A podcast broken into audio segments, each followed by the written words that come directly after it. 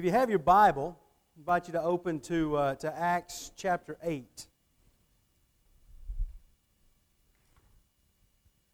We've been, uh, we've been out of the book of Acts for the last couple of weeks as we went into the Easter season and we looked at uh, the triumphal entry of Jesus two weeks ago, and then uh, last Sunday was, of course, Resurrection Sunday, and we had just a really a couple of really good weeks, I think, of of uh, just focusing in on the uh, on the last week of of Jesus' life, and now we're picking up the story that we started back at the beginning of the year. We're jumping back into the, the book of Acts, and the momentum has started to build. Just to kind of give you a little bit of a refresher because it's been a couple of weeks. You know, the, the, the, the apostles and the disciples are hanging out and they're waiting. They're not really sure what to do after the death and the burial and the resurrection of Jesus. And then, over a period of about 50 days, Jesus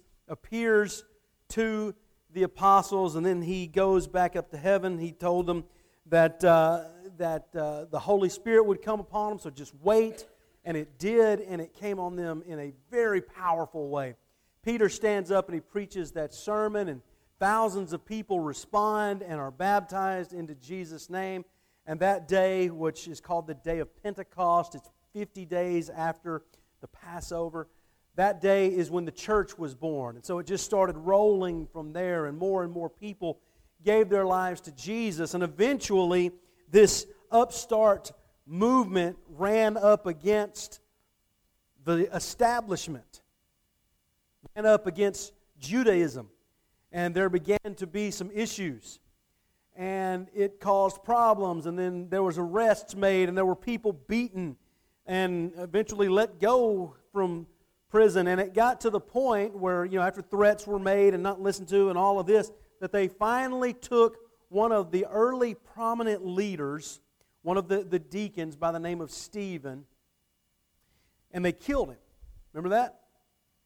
This was the religious people, the people in charge of dispensing religion to the people, killed somebody. Let that one sink down on you for just a second.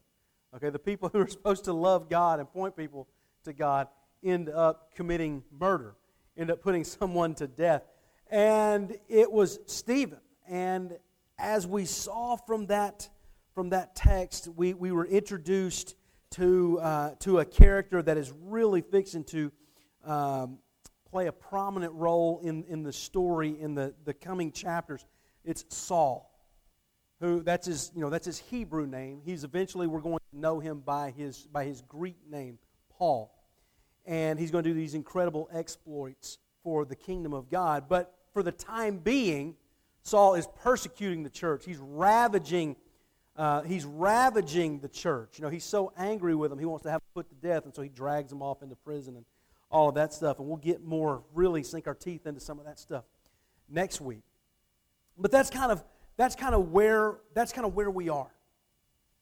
That's where the church is at this point. It's this growing movement. It's doing really good. It's beginning to, to, to spread. The persecution hits, and that's what really is going to cause the church to spread out. And that's what we see happening as we pick up our story in chapter 8 today. We're seeing the spreading, the advancing of, of the church. And so today we're talking about journey. Being on a journey. You know, don't stop believing. There you go. Like that? There we go. Yeah. And, and realistically, that could go really well with what we're going to talk about in just a few minutes. You know, don't stop believing in Jesus. We can make that work. We can make it fit. We should play that song. Maybe that'll be the invitation song. We'll swap it up. Kendall will go learn it, and he'll have it ready in just a few minutes. So, uh, no pressure. No pressure. Don't worry, Kendall. The wheels in the sky keep on turning if you don't learn it. Um, I grew up on the north side of Atlanta. You know, most of you know my story. I was raised in a Christian family. I'm the oldest of three boys. My parents took us to church. You know, I'm, I'm what you call a cradle Christian.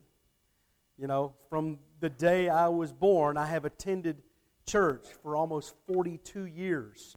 I have attended church, uh, missed very, very few Sundays, uh, which is nothing impressive. It's just, that's just my life. That's the way that I was raised, and that's the way I lived. When I was nine years old in 1985, I came to Jesus in unspectacular circumstances. You know, it just sort of happened with a conversation that my dad had with me. He asked me if I was thinking about Jesus and wanting to be baptized, and really I wasn't. But he asked me, and so I started thinking about it, and he asked me if I wanted to talk about it more. And so they went to modern technology, uh, Jule Miller film strips, if you've ever heard of those. Uh, some of you old, old timers will know what I'm talking about. You that are nodding Okay, some of you know what I'm talking about. There are these old film strips, and that's how you used to teach the gospel.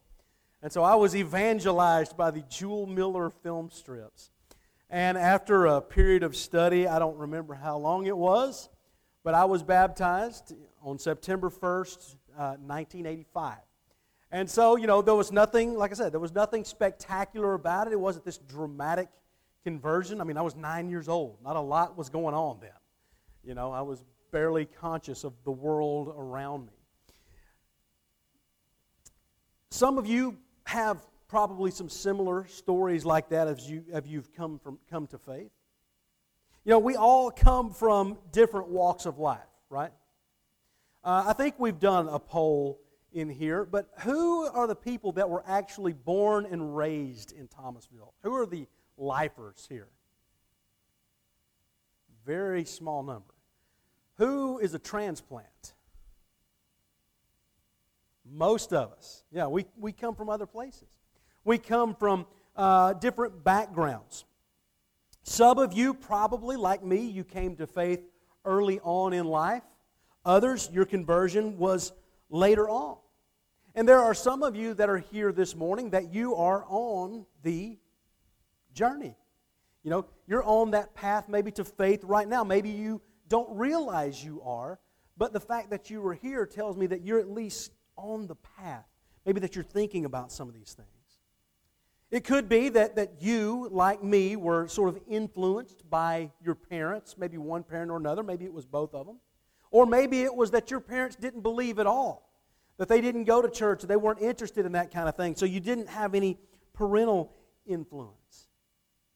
It might be that some of you came to faith through very dramatic circumstances. That you were caught up in a dark place, and in that dark place, you know, it's kind of like Paul, you sort of saw the light and you followed that light, and that light led you out of that lifestyle that you lived in. And it was a very dramatic con- conversion. You just have this great story of faith and this, this incredible testimony. Others of us, we sort of seem to just sort of casually walk into faith. But what do we learn from all that? If we were to sit down and just kind of learn our conversion stories, knowing the background and the history and, and, and all of those things, education levels and all those things, what we would find is that the good news is for everyone. And that is good news, right? The gospel of Jesus is for everyone. You don't have to have a dramatic conversion. You know, like, like, like um, uh, D.L. Moody experienced. He experienced the Holy Spirit coming on him. And it was, he said it was such a powerful experience as he was walking down Fifth Avenue in New York City.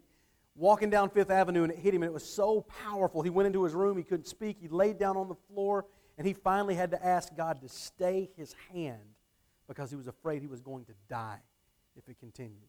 That's pretty dramatic. Uh, not as dramatic as a you know nine-year-old coming to Jesus through Jule Miller film strips, but that's pretty dramatic, right? But it does not matter how you come to faith. Okay, it doesn't have to be this long, drawn-out process. What matters is that the gospel is for every person, and it does not care about where you come from.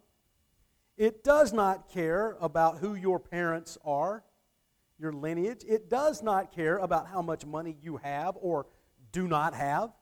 It does not care about your past. Okay? It doesn't care about any of those things. The gospel is for everybody. The gospel of Jesus Christ is the great equalizer. You realize that? Yes, I heard that. Thank you, Jesus. That's right. The gospel is the great equalizer. It sets us all really, it sets us all on the same level, the same footing, the same, the same playing field, so to speak. You know, and I think something else that we would discover too, were we to, to take the time to, to hear each other's stories, is that we would find that there's probably, now there, there'll be exceptions, but probably for most of us, there is someone, or maybe a few people, but at least one person in your life that was instrumental in you coming to the faith. Is that a safe statement? Can I make that? Is that a fairly accurate statement? That person for me was a man by the name of Marvin Cargill. Uh, he was just a man who attended our church. I don't remember if I think he eventually became a deacon. He eventually became an elder in another church. But he was just a man who he and my dad are the ones that kind of talked me through the process of what it meant to, to become a Christian. And it was that man, Marvin Cargill, who's the one who, who baptized me into Jesus back all of those years ago. And the same is probably true for you that there is at least one person in your life that came along beside you wherever you were in the midst of your, your journey and walked with you through the process of, of faith. Is that, is that right? Does that, does that work for everybody for the most part? Yeah. Well, that's what we're going to see happen here in, in Acts chapter 8. The persecution has hit. All of the disciples have fanned out. The apostles have stayed anchored. You know, there, there's a difference between disciple and apostle. Apostle were the ones specifically chosen by Jesus, specifically commissioned by Jesus. They're the messengers. Uh, disciple just means follower. So they were both, but there's apostles and disciples. The sort of the early church disciples have sort of fanned out, and now what we're going to see happen is some of the apostles are going to get sent away. And so today we read the story of a guy named Philip. And he's going to show up for a little bit, and then we're not going to read about him for probably 20 years later when he's going to show up at the end of the book and he's married and he's got four daughters, and those daughters are prophetesses and all of this great stuff. But for now, Philip is he's kind of he's kind of working in this church, and he has an encounter with the Lord, and it sends him on this uh, on this incredible journey. Begin reading with me in verse 26, and I'll stop and make some comments along the way. An angel of the Lord spoke to Philip Get up and go south to the road that goes down from Jerusalem to Gaza. This is the desert road. So he got up and went. There was an Ethiopian man, a eunuch, and a high official of Candace queen of the Ethiopians, who was in charge of her treasury. He had come to worship in Jerusalem and was sitting in his chariot on his way home, reading the prophet Isaiah aloud. So there's a couple of the characters. Right, that's really all the characters right there in the story. You have Philip, who is tapped on the shoulder by an angel of the Lord, which usually means you're in trouble. You've got a job, you've, you've got a very difficult job to do. Uh, it usually means something's going to happen to you. Your life's going to change in some dramatic way.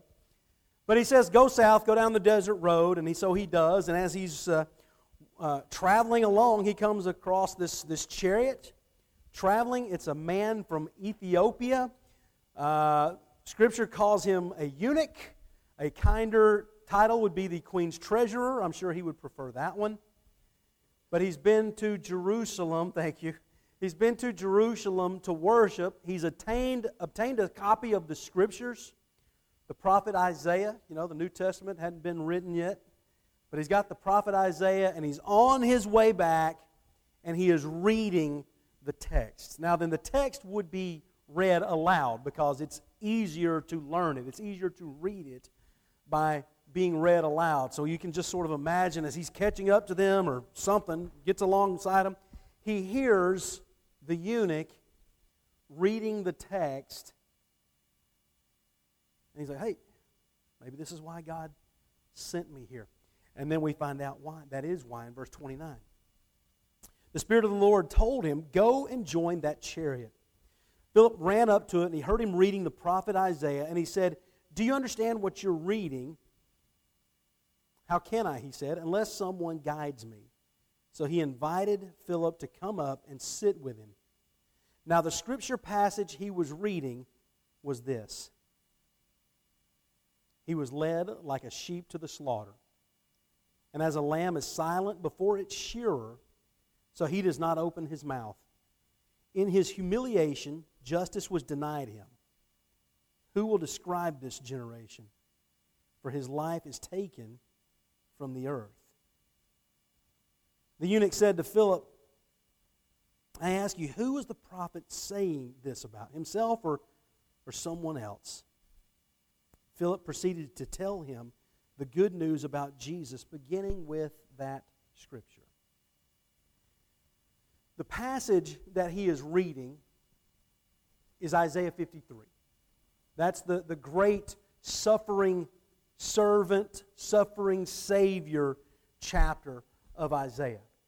And it talks about it. You know, he was led like a sheep to the slaughter. He was silent, didn't open his mouth. Uh, justice was denied him. His life was, was taken from the earth. Okay, he was mistreated. He was a recipient of injustice. And here you have a man from Ethiopia who, while he is important, he does have a very, very important job. He is also branded. He is a eunuch. Now, we understand what eunuch is, right? I don't have visuals, don't worry. We're not going to go there. But a eunuch is a male who's been castrated. Okay? Usually for the purpose of guarding the harem, the women's area, you know, protection of the women. Okay? Because if he's a eunuch, then they don't have anything to worry about. Everybody tracking with me, right? almost always, but not all the time, almost always it was done to the man without his consent. A lot of times it took place while they were children for varying reasons. And for one reason or another, this man is a eunuch, but also for another reason or another, he is a person that's got some pretty big responsibility. He is the, the treasurer for the queen, for, for Candace in Ethiopia. Now, that's a, that's a pretty big job. But as he's coming into Jerusalem, who knows what he has heard, but he's been there worshiping. He's obtained a copy of the scriptures. Maybe he had it before he got there.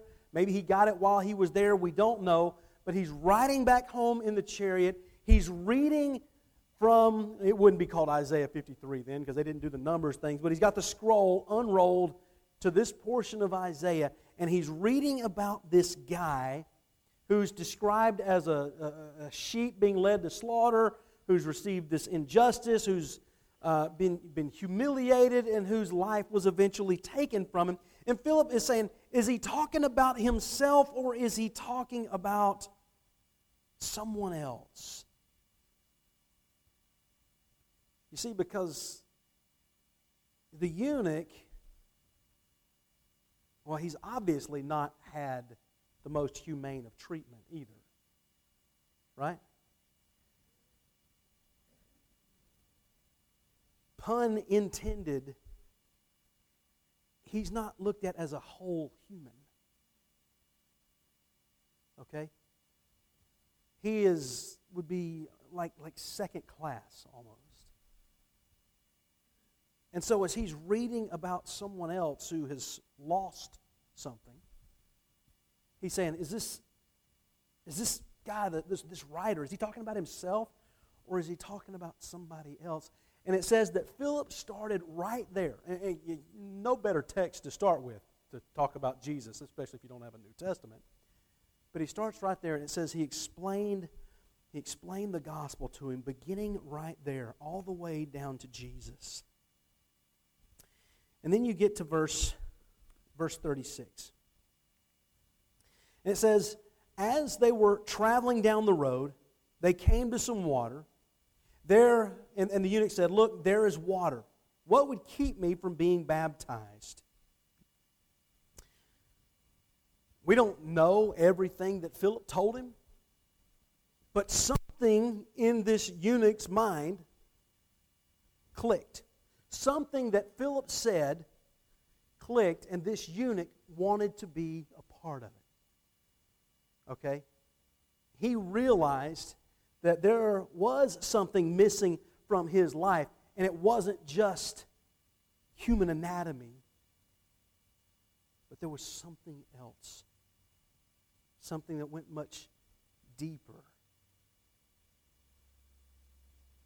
And it was his identity as a son of God.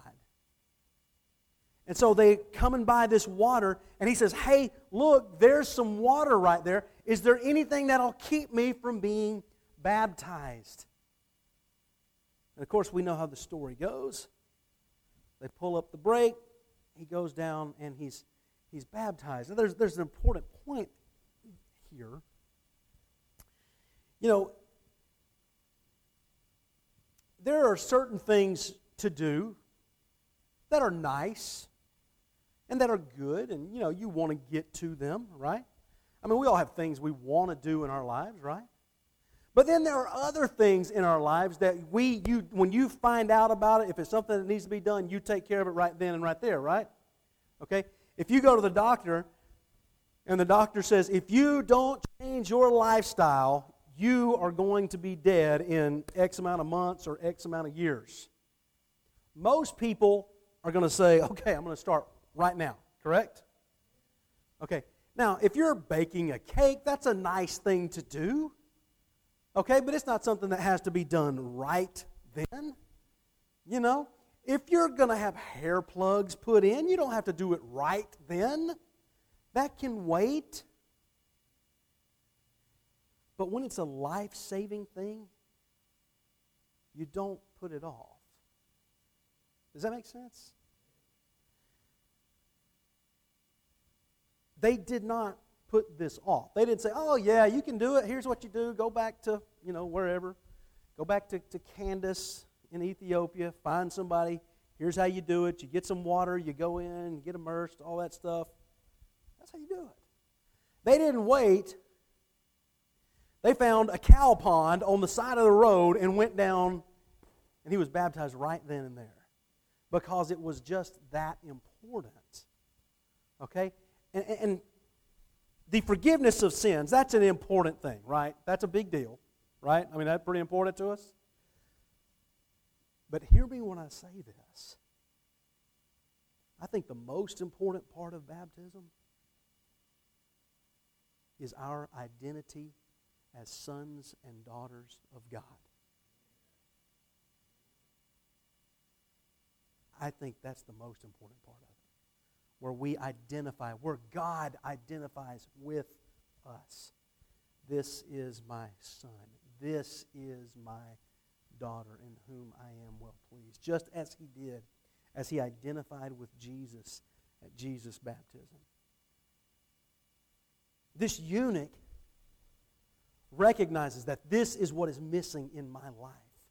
My identity has always been this, but that's not my true identity. That's just something that was done to me.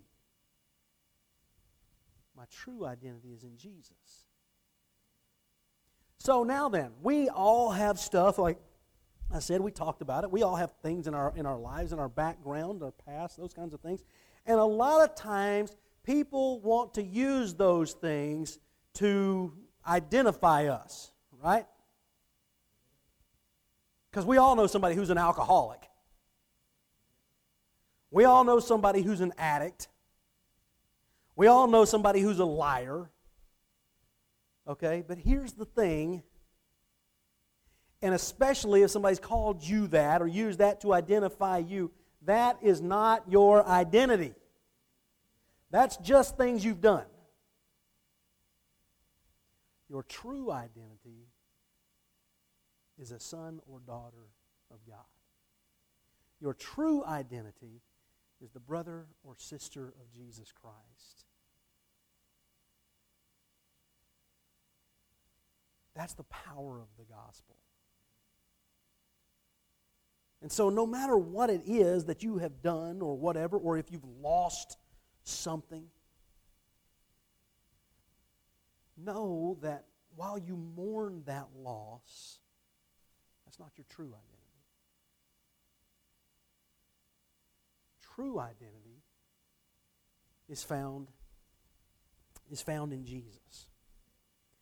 Now you keep uh, you keep on reading, and, and you know there's an interesting thing in the text here. How many of your Bibles, um, how many of your Bibles have verse 37 in there? Raise your hand if you've got verse 37. Some do. How many have a footnote about verse 37? Yeah. Some do, some don't. That's it's kind of interesting. Some, you know, verse some Bibles have verse 37 that says Philip said, If you believe with all your heart, you may, in response to the baptism question.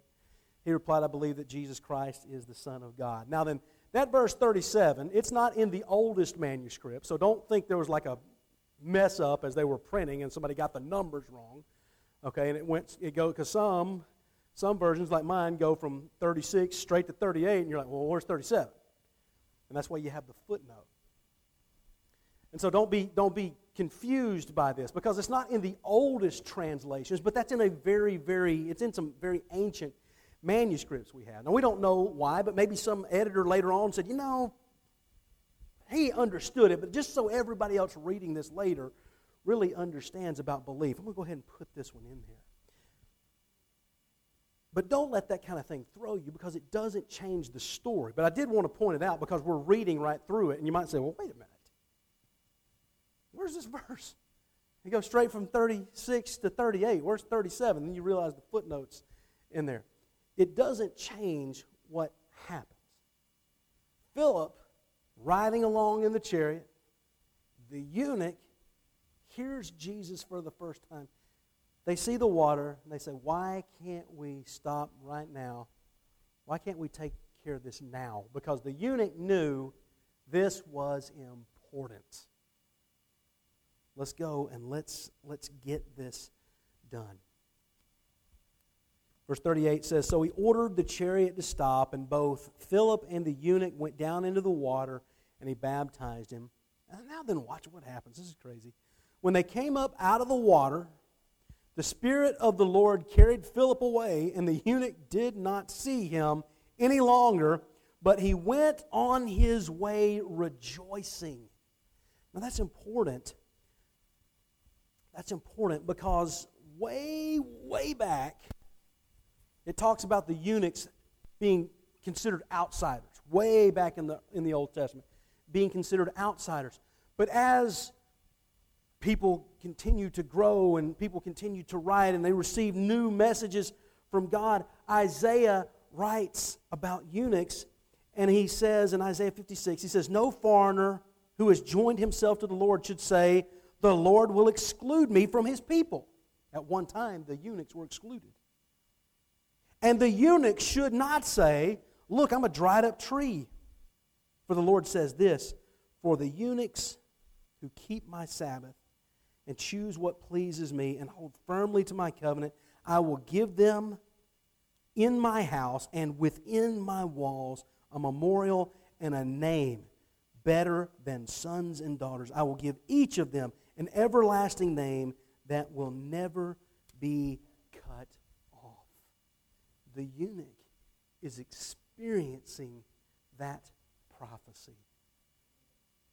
He is rejoicing because he is not cut off from the family of God. His identity is locked in within the family. Did you hear that insider language that Isaiah wrote about? He's included. He's part of this, this family of God. And so he went away rejoicing. Verse 40 Philip appeared in Azotus. He was traveling and preaching the gospel in all the towns until he came to Caesarea. Now, then we won't read about Philip for, it'll be, you know, it'll be a few weeks in our time, but it'll be several years chronologically. But all this leads me to the point that I want to make that I've been, been driving at all of this way. The eunuch led an interesting life. Even if he was not the treasurer to the queen, he had an interesting life. Okay, he had a different life than any of us can possibly imagine. Okay? He goes to Jerusalem. He has, you know, he, he worships God there. He has this encounter with, with Philip. Philip joins him on his, his journey, which is just a, a literal journey, because he's traveling from Jerusalem to Ethiopia, and at this time, Ethiopia was considered the edge of the world. Edge of the, or the modern world, at least at that time. It was like the very edge of the world. So he's on a, a literal journey, but what we actually find out is there's a spiritual journey that is going on as well. And Philip joins him on that. So that leads us to our, our community connection for this week. And it's, it's very simply this meet people where they are and travel with them on their journey of faith. Does that make sense? And, and, and that, realize that's a loaded statement, what I'm saying right there. There's a lot of stuff, so let's, let's unpack that for just a minute. We meet people all the time, we know that. And just like all of us, they come from different backgrounds and pasts and, and, and all of those things. And everybody is on a, a journey. And, and, should you determine, or should someone tell you that they're thinking about faith or they're asking questions about church or Jesus or, or whatever, recognize that they are inviting you on their journey. Now, that's a big deal, right? If someone trusts you enough to say, hey, look, I want to ask you about something, recognize that's, that's some holy ground that you're, you're walking on, okay? Which means you play a very, very, very, very, very important role, okay? Your role is to play the role that Philip played, which means you start right where they are and you explain Jesus to them. You don't make expectations like, well, you got to do this, this, this, and this. And once you get these things in order, then you can be baptized. But you start where people are in their faith and you point them to Jesus.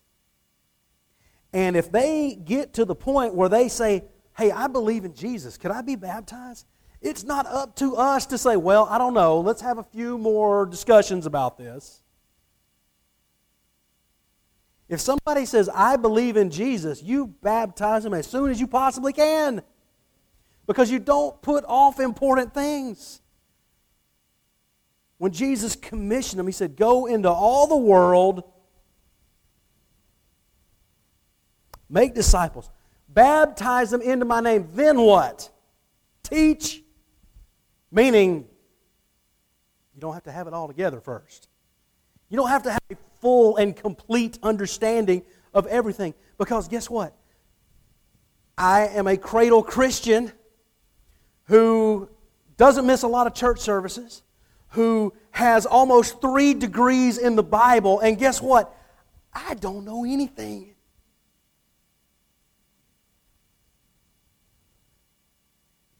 The only thing I know is that the gospel of Jesus Christ is for everybody. And the other thing is that our identity is found only in Jesus Christ, not in things we've done, not in the monikers that people want to hang on us, only in Jesus Christ. Not in the losses that we have suffered, only in Jesus. Not in the gains that we have achieved, not in our money or degrees or careers or even families. Our identity is through Jesus Christ and Jesus only. And so the second thing we do is we gently walk with the person whoever it is. Gently walk with them, being patient through their questions. And here's the other thing seek help if you need help. Okay? There are times where I need help and I have to ask somebody, hey, look, help me talk to this person. Okay? And then lastly, just model Jesus for them the best way you can. And uh, the, the easiest way is just by loving them and uh, showing them how to love God and to, to love others. So, as we make these community connections, we meet people where they are and accept them just as they are, and we walk with them on their journey of faith. Does that make sense? Let's pray. God, thank you for the day you've given us. Thank you for uh, this message. Thank you for uh, this, uh, this story that, on, on, at first glance, it seems really quite simple, but there's a lot going on. And there's a lot that we learn from this story. Uh, that you, you love and accept us no matter who we are, or where we're from what we've done or what's been done to us. You love us and you, you care for us, and we're so grateful for that. The second thing we see is that, um, God, you kind of show us how to journey with somebody. For those of us that have given their lives to Jesus, you show us how to come along beside someone and, and walk with them and not, not make demands, but just point the way to Jesus. And we're so grateful for that. God, I want to pray for anybody here this morning that has a, a sense of, of loss, that has a sense of something is missing, uh, that, that carries an identity that you never intended for them to carry that's had something done to them, and so they're known as that. Or have made decisions in their life that have not been the greatest, and so they're known as that. And God, I pray that you will, first and foremost, help them to know that, one, that you love them very much. And that you died for them. And that their true identity is not in those things, but their true identity is your son or your daughter.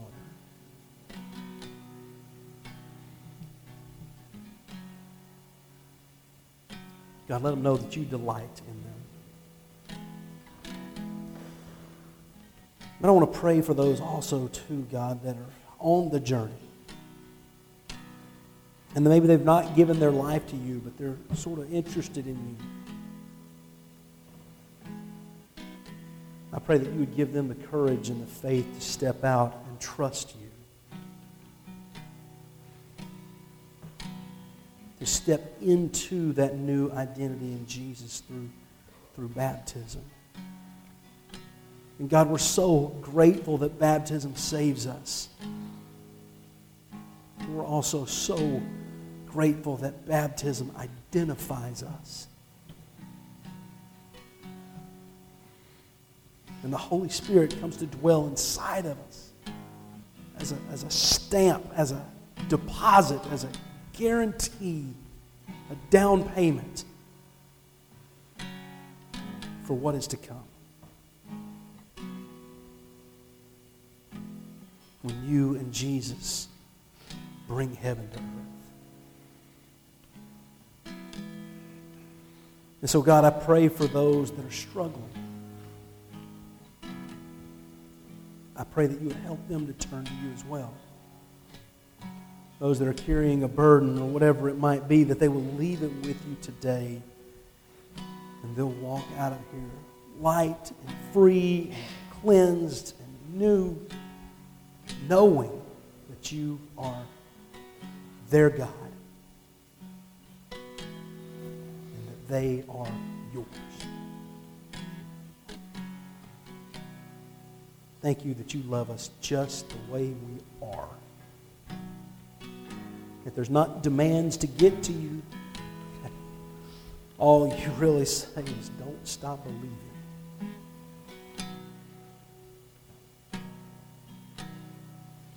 So help those. Help those when Satan tightens the screws in just a second throw that off and complete their journey to come in. Pray this in the name of the Father, the Son, and the Holy Spirit.